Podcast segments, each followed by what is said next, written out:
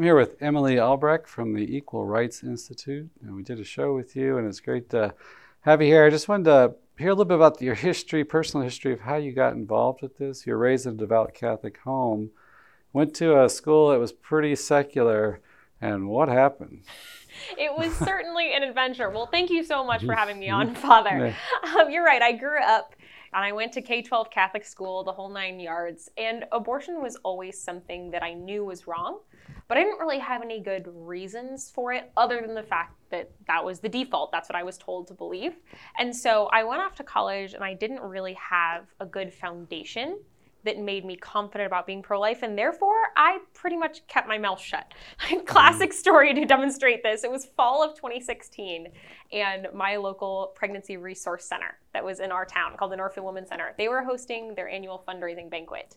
And they actually did it on my college campus. You can do that. You can rent out a ballroom on a college campus, and that's what they did. And when the pro choice students on my campus found out that this pregnancy center was going to be having a fundraising banquet, they managed to organize hundreds of students to just line the hallways of our whole student union with signs screaming at the mostly elderly members of the community that had come to support free resources for pregnant and parenting people in the community that's what I walked into. Mm. like, you should not be shocked that I kept my mouth shut. I didn't want to tell anyone that I was pro life until about January of my freshman year. That is when my one really good conservative Catholic friend, her name is Meredith, and she actually now works at that pregnancy center. Fasting fast, oh, fast forwarding wow. there. But Meredith dragged me, kicking and screaming, to my very first pro life club meeting. There actually was a pro life club on my very secular college campus, but it was basically dead. Yeah. It was being single handedly run by one senior girl who was just doing her best. Mm-hmm. One woman pro life style, but I mean, how much can you do when that is your campus, right? right? Mm-hmm. And so I joined the club, and that spring, the three of us, literally three of us, started to try to do some stuff. Yeah. And I will be totally honest with you, every single thing we tried failed epically. Right. I remember one week that spring semester, we put up a hallway display. So, as a student organization on campus, you can reserve a hallway in the student union and basically put up whatever you want. It's like a giant billboard essentially for you. And so, we reserved one and we put up a whole display about abortion. We were super proud of it. We'd made it ourselves. It looked amazing. It was vandalized 13 times in one week. Hmm. And when I say vandalized, I mean destroyed. Wow. the entire wow. thing has been ripped down, is just missing, is written yeah. all over. We yeah. had to reprint the entire display 13 times and put yeah. it back up. Wow. Out of money that was ours because we had no money as a club. So we were just paying out of pocket trying to reprint this display and put it up. What and was the enrollment at the school? How big a school was We have about a 3,000 student okay. body. Mm-hmm. Mm-hmm. So we basically submitted these bias reports to our administration every single time that this vandalism would happen. And they would just go into a black hole.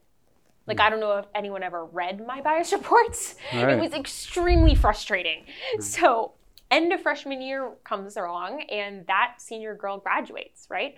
And so I suddenly found myself as the new co-president of the pro-life club mm. by default because there was mm. no one else and meredith became my vice president mm. and that summer my super tiny leadership you team didn't bring and your I, mom into this no i did not that summer my little leadership team and i tried to figure out what to do mm. because it was incredibly evident that our campus needed to hear the pro life message, but that everything we had tried was not working mm. at all. And so something had to change here. But we really didn't know what that was right. until about July.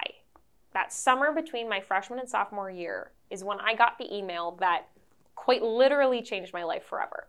It was the email, it was actually from that local pregnancy resource center saying, mm. hey guys, we just discovered that there's this national pro life organization called Equal Rights Institute that's dedicated to helping pro life people actually reach pro choice people. And I was like, wow, do I need that?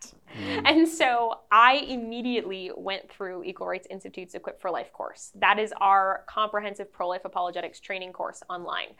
And I realized in about two seconds that this was going to be the game changer that we were Yeah, looking for. yeah. And so I took my very tiny club through that training material and we started to go out right at the beginning of my sophomore year to do outreach on the St. Olaf campus. And what I mean by that is we would set up a table, literally, in our student union with a question on it. It would say, Should abortion remain legal in the US? Right. And trust me, students wanted to voice their opinions on that question. And so we would talk to hundreds and hundreds of students.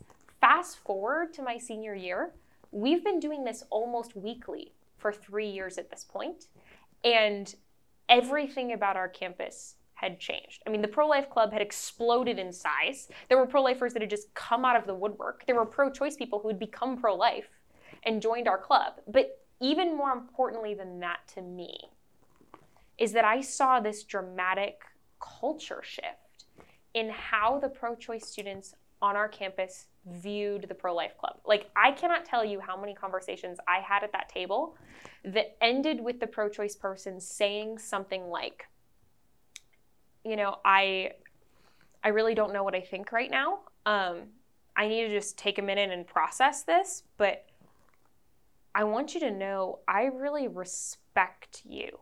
Like I've never heard such an intelligent and loving pro-life argument before and I, used to hate you.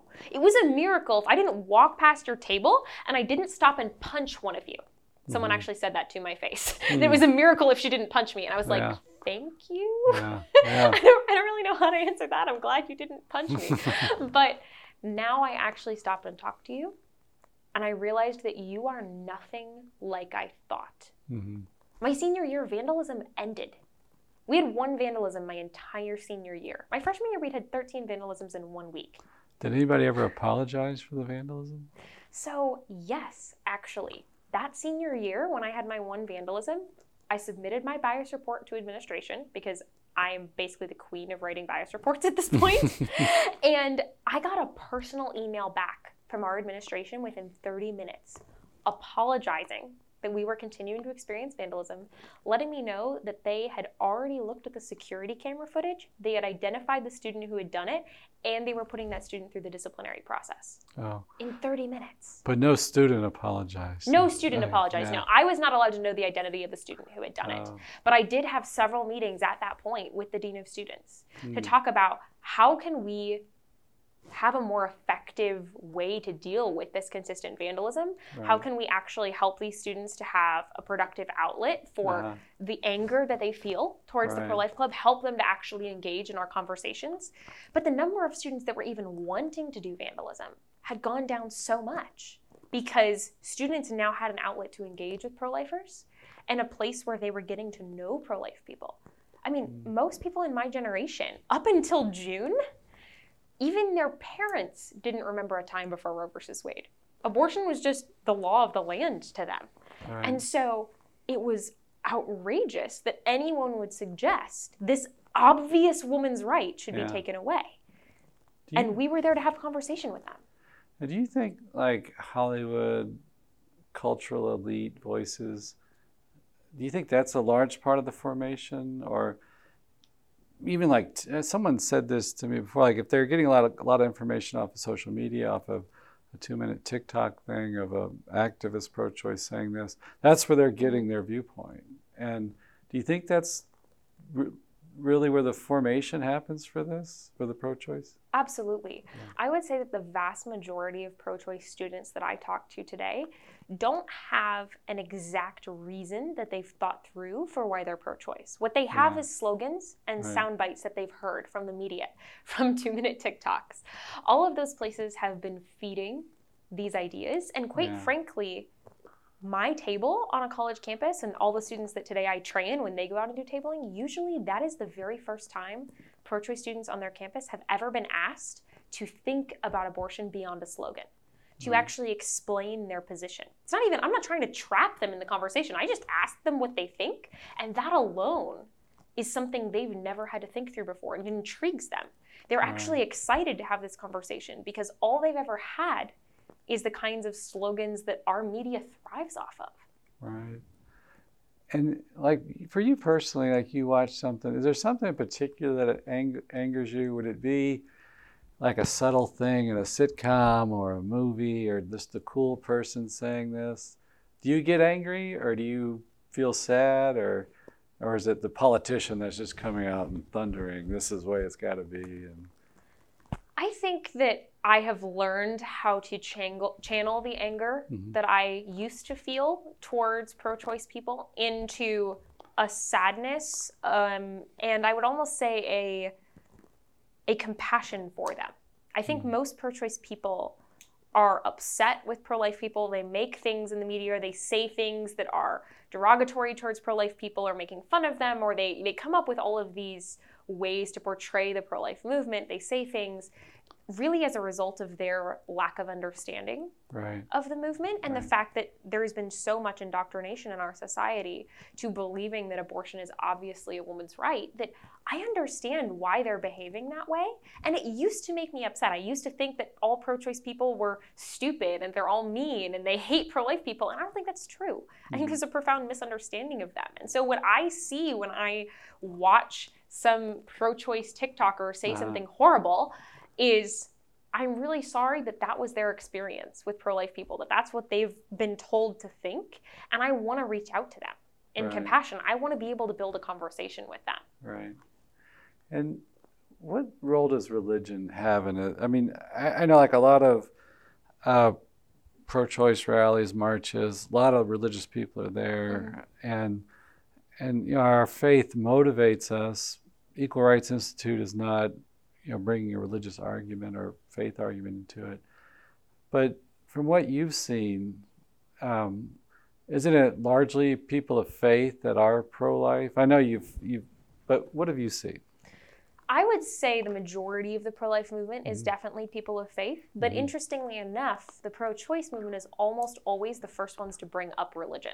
Right. Most pro life people, the vast majority, understand that their faith, their Christian faith usually, is what makes them against abortion fundamentally, but that we live in a democracy that has a separation of church and state. Mm-hmm. And so you need more than that. If you're going to legislate against abortion, you need to be able to have secular arguments. And so they utilize almost exclusively secular arguments in that kind of abortion debate space. Right. It's almost always pro choice people that bring it up first. Now, I will also say that Gen Z, my generation, is becoming more and more atheist in the kind of pro life space. And there has been the rise in the last few years of several very large and very successful atheist pro life organizations that I'm honored to partner with. I am great friends with people at Secular Pro Life, as along with PAAU, which is the Progressive Anti Abortion Uprising. Both of those are Secular Pro Life is exclusively secular, PAAU is mostly secular, but not entirely. Uh, and I've had the privilege to work with many of the young people in both of those organizations, and they come to their position about being pro life very differently than I originally did. Mm-hmm. But I'm so glad that they're here, and I think mm-hmm. that they have a special way they can reach pro choice people because of that viewpoint. So I see the pro life movement as actually being incredibly diverse in the kind of religious framework, though right. I would still say the majority are religious. We're all coming at it from a place of secular arguments when we go into that space. Right. And I've heard it said uh, too, and you pointed out to me like young people as a whole, I thought they were kind of more pro life, but you you said that's not true according to polls? Is that so? The most recent polls I have seen is that 25 to 30 percent of Gen Z consider themselves to be pro-life. I don't really know. Like, I don't yeah. take that much. Uh, I don't. I don't believe polls all that much to say that right. that's an exact number. Yeah. That's what I have seen. I do know statistically that my generation is more pro-life than my parents' generation. Mm-hmm. So there is a swing happening there, and largely I see that as being because of this new kind of progressive atheist pro life movement that's rising up among Gen Z, where they see abortion as a piece of social justice, as a piece of wanting equality for all people. And right. so I think that's where we're seeing this swing. There are still and will always be the conservative religious groups, mm-hmm. the conservative Catholics, and the conservative Christians who are very pro life, and obviously tons of young people fall into that category. Right. But I think one of the reasons we see more young people than in previous generations that are joining the movement is because now they've found this other place for themselves. And Gen Z is this place where a lot of pro life people come from different backgrounds. And I, have heard it said that I, I, never thought of that, but yeah, that I could see how that would get traction today because the the social justice issues are so emphasized. You say, what about this marginalized group in the mm-hmm. womb? But I've also this is a few years ago. I remember somebody saying an argument that appealed to young people is that abortion is mean you know, we can connect with people on that. You know, they can recognize it's not good to be mean. That's about as sophisticated as our ethics get. But it's like, a, have you seen that resonate with people that you're talking to, or? I would go a step further and say what resonates for a young Gen Z mm-hmm. atheist mm-hmm. liberal type mm-hmm. is more the idea that abortion is violence. Mm-hmm. Um, there's a lot of concern about minority, disenfranchised populations who are being subject to violence. Right. And seeing abortion as part of that, as basically this historical oppression of women that they would often see is now being transferred to the unborn. It's like yeah. in order for women to be liberated, we have to oppress this other group.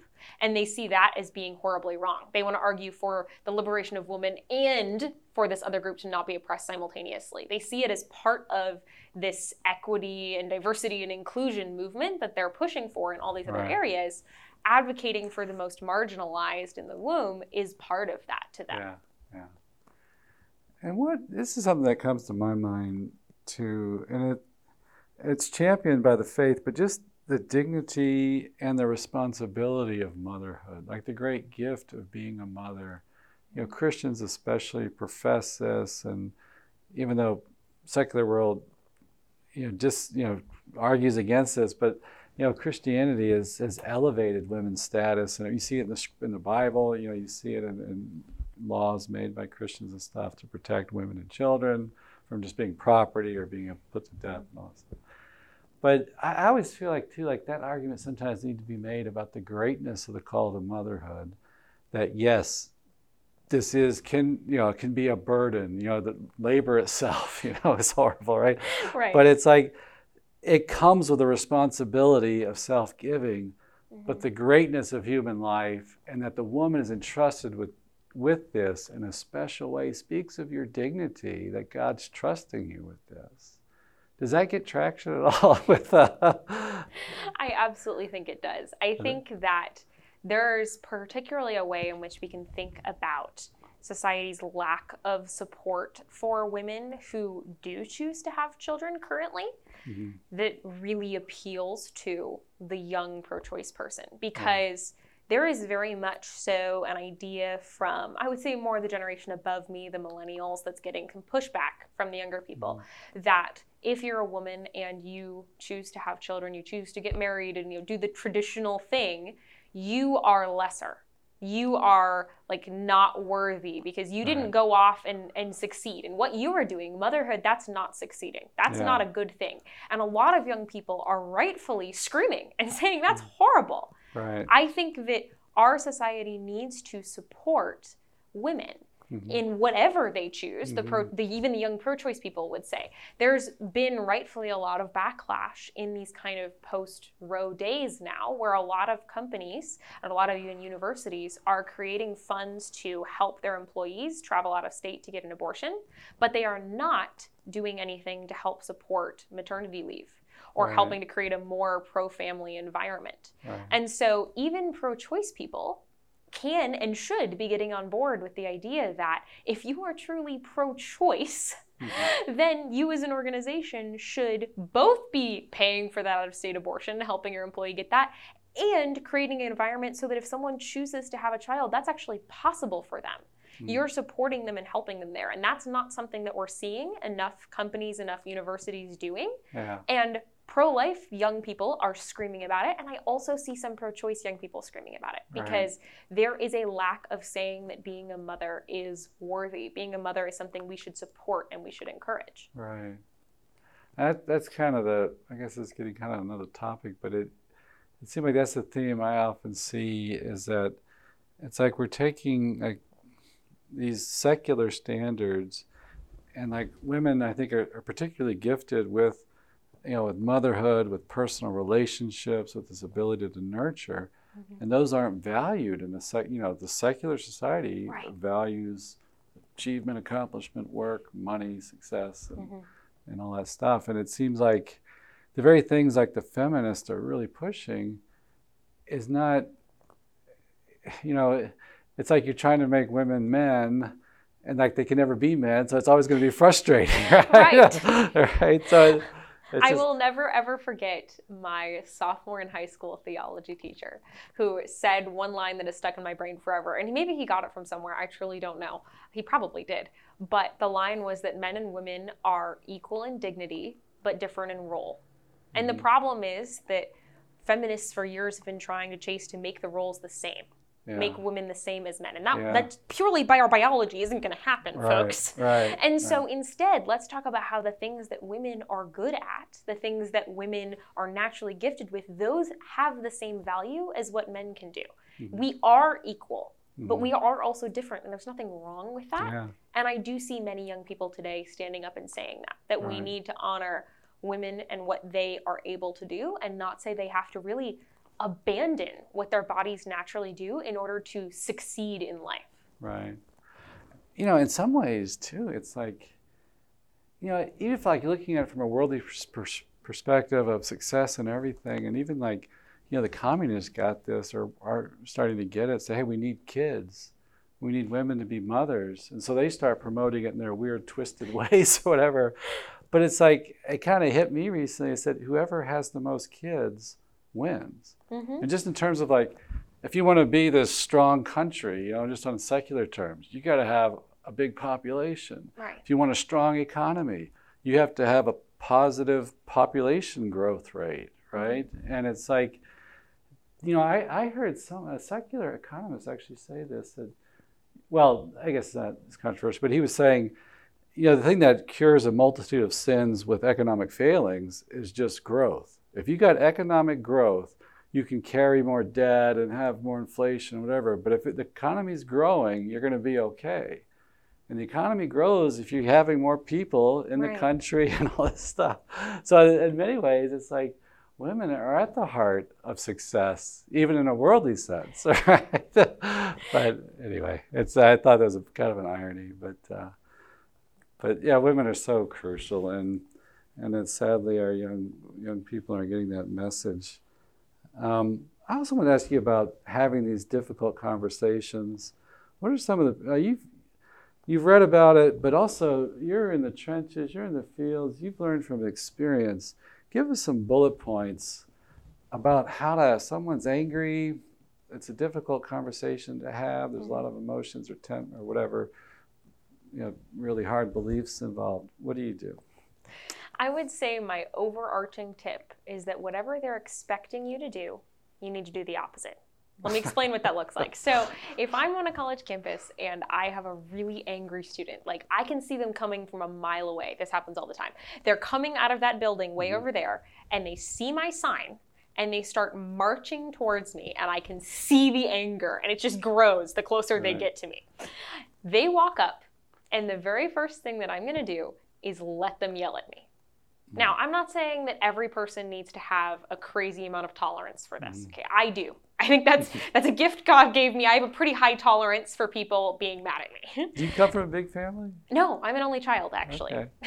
Wow. so I know that doesn't really line yeah, up with yeah. that. but I am not used to didn't have a bunch of siblings or yeah, something. It is just me. Um, but from a family of Italians. Or nope, no, just a little German Catholic family, really, from yeah. rural Wisconsin. so this pro choice student comes up and they start yelling at me, and I just want to let them get it out. Mm-hmm. And so what I'm going to do is I'm going to focus in those few first few minutes while they're getting it out on what my body language looks like. Hmm. So usually if I'm on a college campus, I've got this table next to me, right? And so I'll like lean on the table. Sometimes I'll literally sit on top of the table. I want to do everything I can to show in my body that I'm not in fight mode. Right. I'm not here to go at it with them. Right. I am just super relaxed. Yeah. And then I'm going to maintain eye contact more or less, not like a creepy amount of eye contact, but mm. I'm going to look at them. I have a really relaxed face and I'm going to show that I'm listening. Yeah. I'm going to do things like nod. If yeah. they say something that I agree with, if there's a piece of common ground, uh-huh. then I'm going to quickly be like, "Oh yeah, totally." Just do something to affirm that I'm I'm tracking with them. And inevitably, about 2 minutes in to their monologue, uh-huh. their like screaming monologue, uh-huh. they take a moment and pause.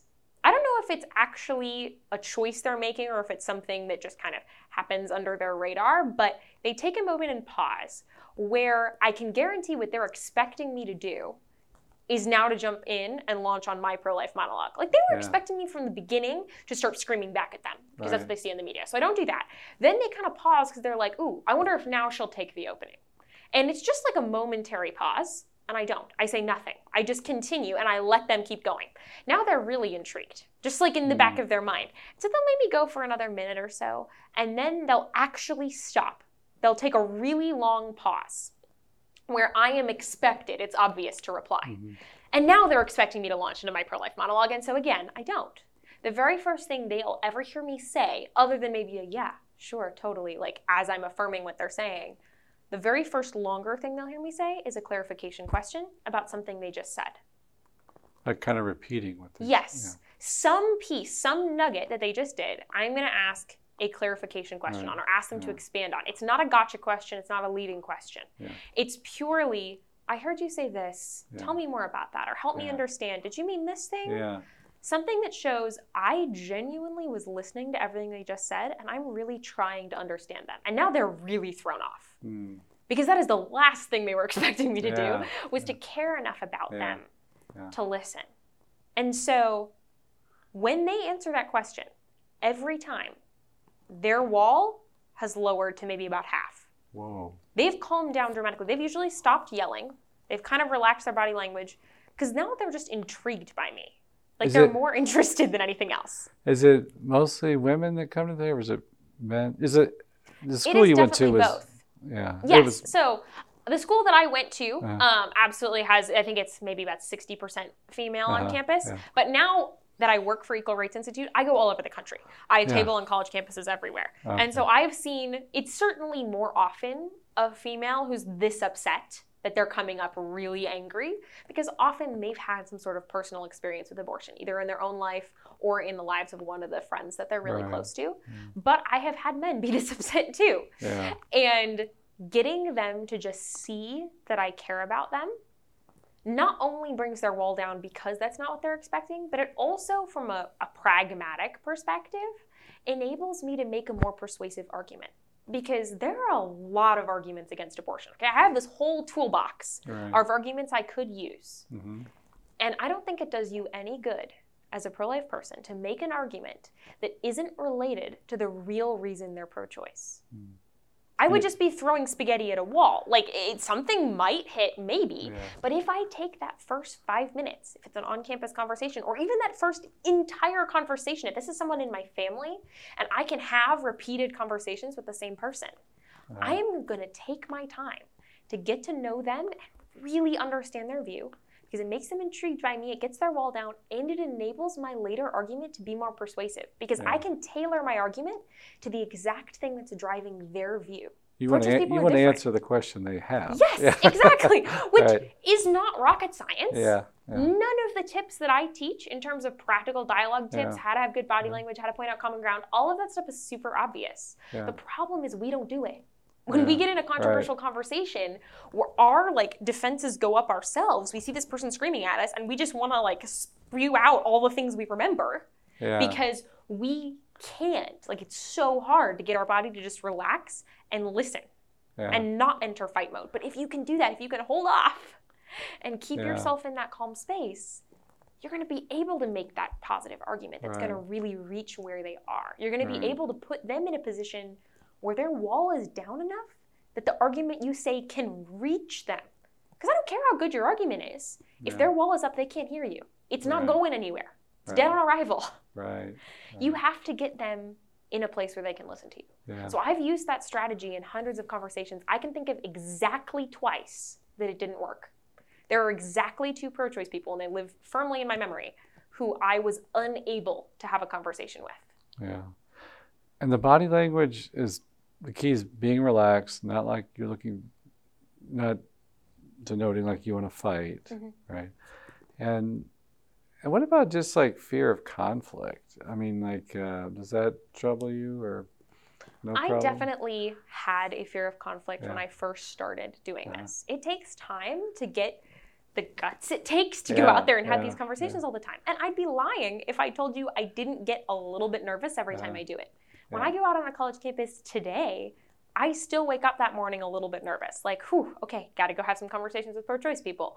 That's normal. Yeah. What matters is how you push through that and overcome that. And Yeah. one of the big things I do for my job now is I train pro life people how to go out and have these conversations. So it's very normal that I go onto a college campus, I train their pro life club, and then I go out with them and do their very first outreach. So now they're trained, they can continue doing it after I've left, but I'll do their first one with them.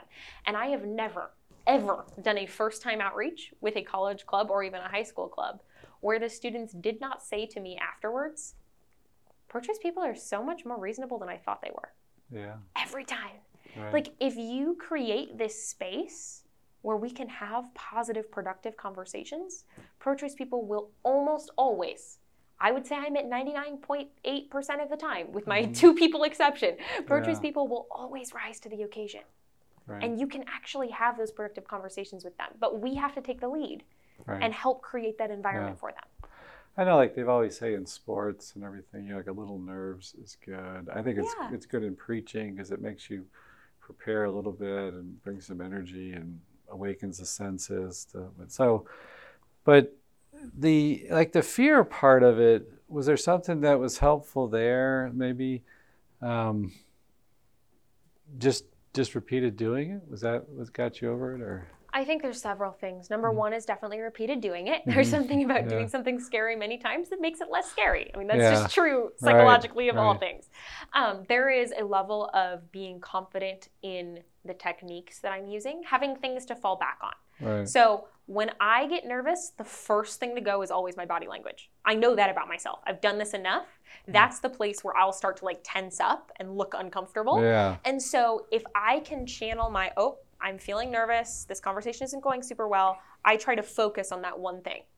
Whatever that thing is for you that you know is your first thing to go, Hmm. that's where you want to focus your attention. And that helps to calm me Hmm. because I have something to focus on yeah, in my conversation that's not this angry person. yeah, And it makes the most visible difference in getting them to calm down because that's the first thing that you know is going to start to show them that I'm feeling anxious. And I would say the third thing for me is just having space for prayer within my outreach days. Yeah. I take great care to make sure that I pray before and after, but then I also take little breaks throughout the day. And I train all of my college students to do this too. If you've just finished having a conversation with a pro choice person, whether it's Uh-huh. on a college campus or with a family member or whoever it is, taking some time to go kind of debrief on it more or less. I kind of use the word debrief as my overarching uh, word for what I would do because I do several things. Usually I take a minute and I just reflect on the conversation. I think about how it went, what went well, what I could have done better, that kind of a thing. Like I, I analyze it in that way. And then I take a few notes about it, particularly for myself because I do this for a living. And I sometimes go and I tell stories later from outreaches Mhm. or I'll use the things that I messed up on to teach other pro life people. Plenty Yeah. of the tips that I teach are things that I've done wrong Yeah. before. Yeah. And so I'll take some notes and then finally I have to let it go. And Yeah. that's usually where the prayer piece comes Right. in. It's giving that conversation up. You know, I've done the reflection on it. I have like taken what I can to learn from it, written it down so I remember, and then now I have to pray and let it go and let yeah, you know God take over what may happen in that person's life in the next month, two months, years yeah. down the line that maybe what I said could have an impact. But that's not my responsibility.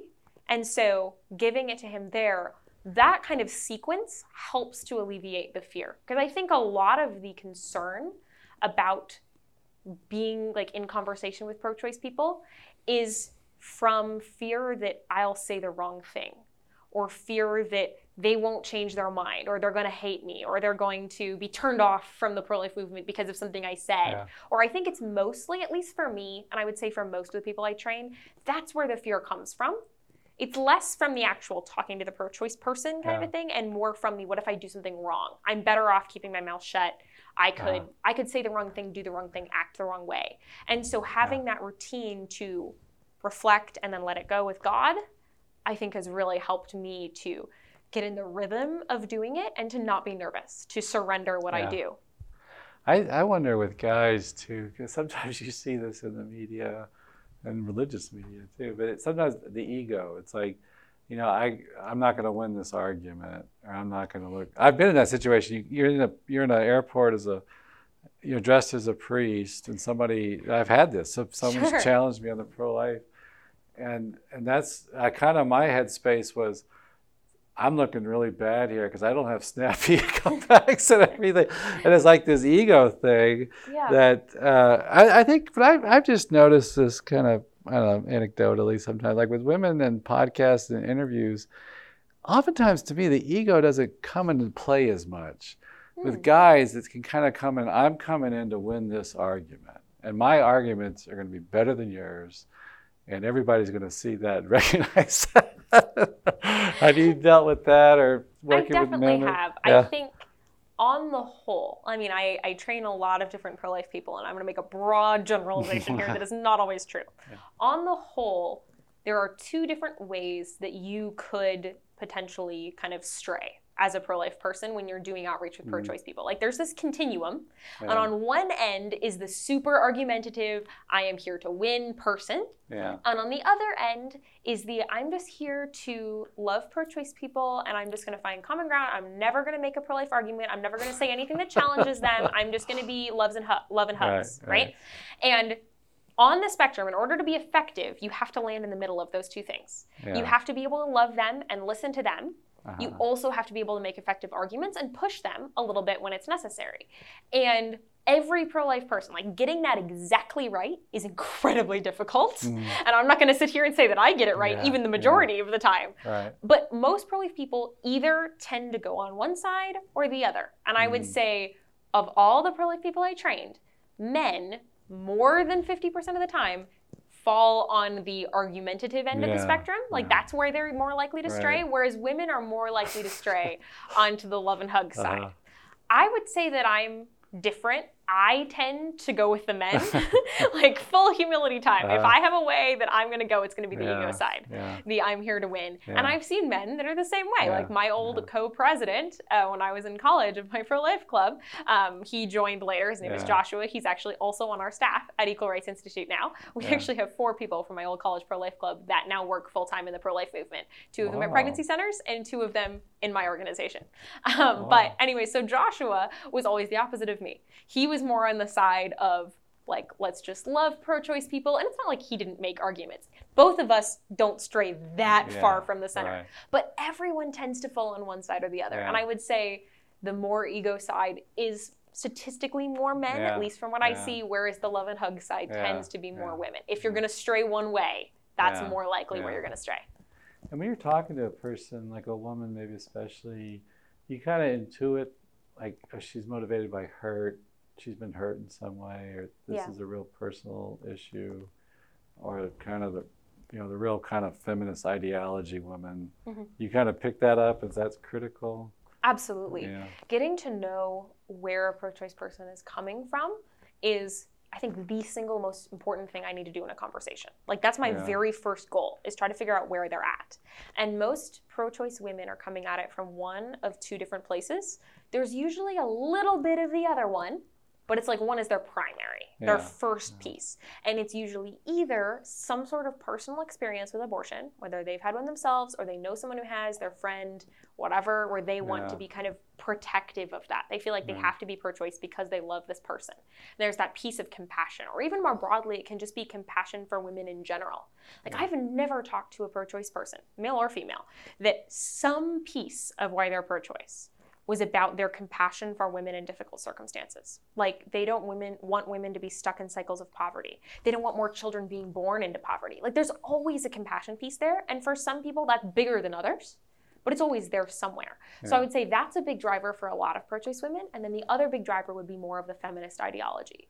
Yeah. The not having abortion will cause us to be unequal to men. We won't be able to rise up above this place we've been oppressed for years. My body, my choice. All of that kind of, of rhetoric there. Mm-hmm. And so I would say most choice women, one of those two things is at the forefront, and usually the other one is the secondary piece. Everybody yeah. has crossover. My job is just to kind of come up with more or less what's the order of priority for them? What are all the different things going on in their head, and how do they weigh those? Yeah.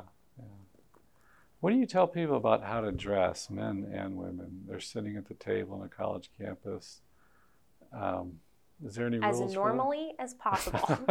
so, luckily, for all the people listening to this, you can't see me. I'm 5'1. Okay, Yeah. I am very short. Yeah. I look like a high school student. When I was in college, I uh, was a vocal music education major, which means I student taught and I student taught in a high school. And the only way that I would not get stopped by other teachers in the high school because they thought I was a student is if I wore heels and my lanyard of teacher keys every day, which I did. Like I Yeah. would go to the bathroom in my very dressy outfit Yeah. with my lanyard of teacher keys because I look like a high school student. Okay, Yeah, it's just the yeah. reality. And so I can blend in on a college campus beautifully. Like Yeah. no one knows that I'm not a college right. freshman. And but I will I will train all of my students. If you're out there having conversations, you want to look like them. Mm, because Okay. there's something incredibly psychologically powerful about seeing common ground and common values in a person who disagrees with you Yeah. if you can come to see someone who you thought was on the other side of whatever the issue is, like I don't care what we're talking about, but if they start to be seen as more like you, you can see similarities. Even just as superficial as they dress like me, they go to the same school. There's this thing happening in the back of your mind where you have to justify that. You have to say, how could someone who is so like me in this way be so horrible? like, Right. I thought that they were this crazy person on the other side. And so, the more you can do to dress like a college student, like today is not the day when you're outreach tabling to wear your favorite Catholic t shirt or your Right. favorite pro life t shirt. Yeah. It's a great day to wear your favorite Green Bay Packers t-shirt. Shout out to all my Packer right. fans. I'm from Wisconsin. Like Yeah.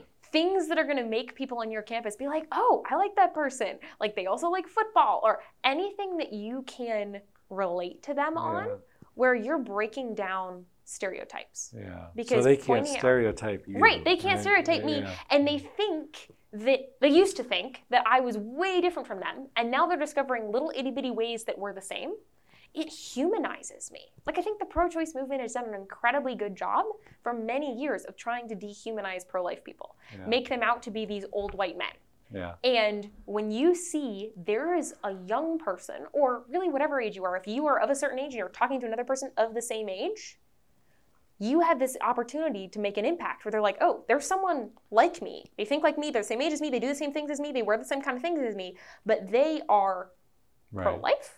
Right. What? Or they are Catholic? They are whatever? Like, I have a whole speech at ERI that I give just on these kinds of practical dialogue tips that are very popular in Catholic audiences because we can talk about tons of different issues. Hmm. Any political, social, religious issue that you're talking to people on the other side about, these kinds of practical tips apply Yeah. because it doesn't matter what you're evangelizing on, you can make a better impact if you're using practical tips, getting to be seen as like people, pointing out common ground, bringing their walls down through clarification questions. All the same kinds of things are going to apply.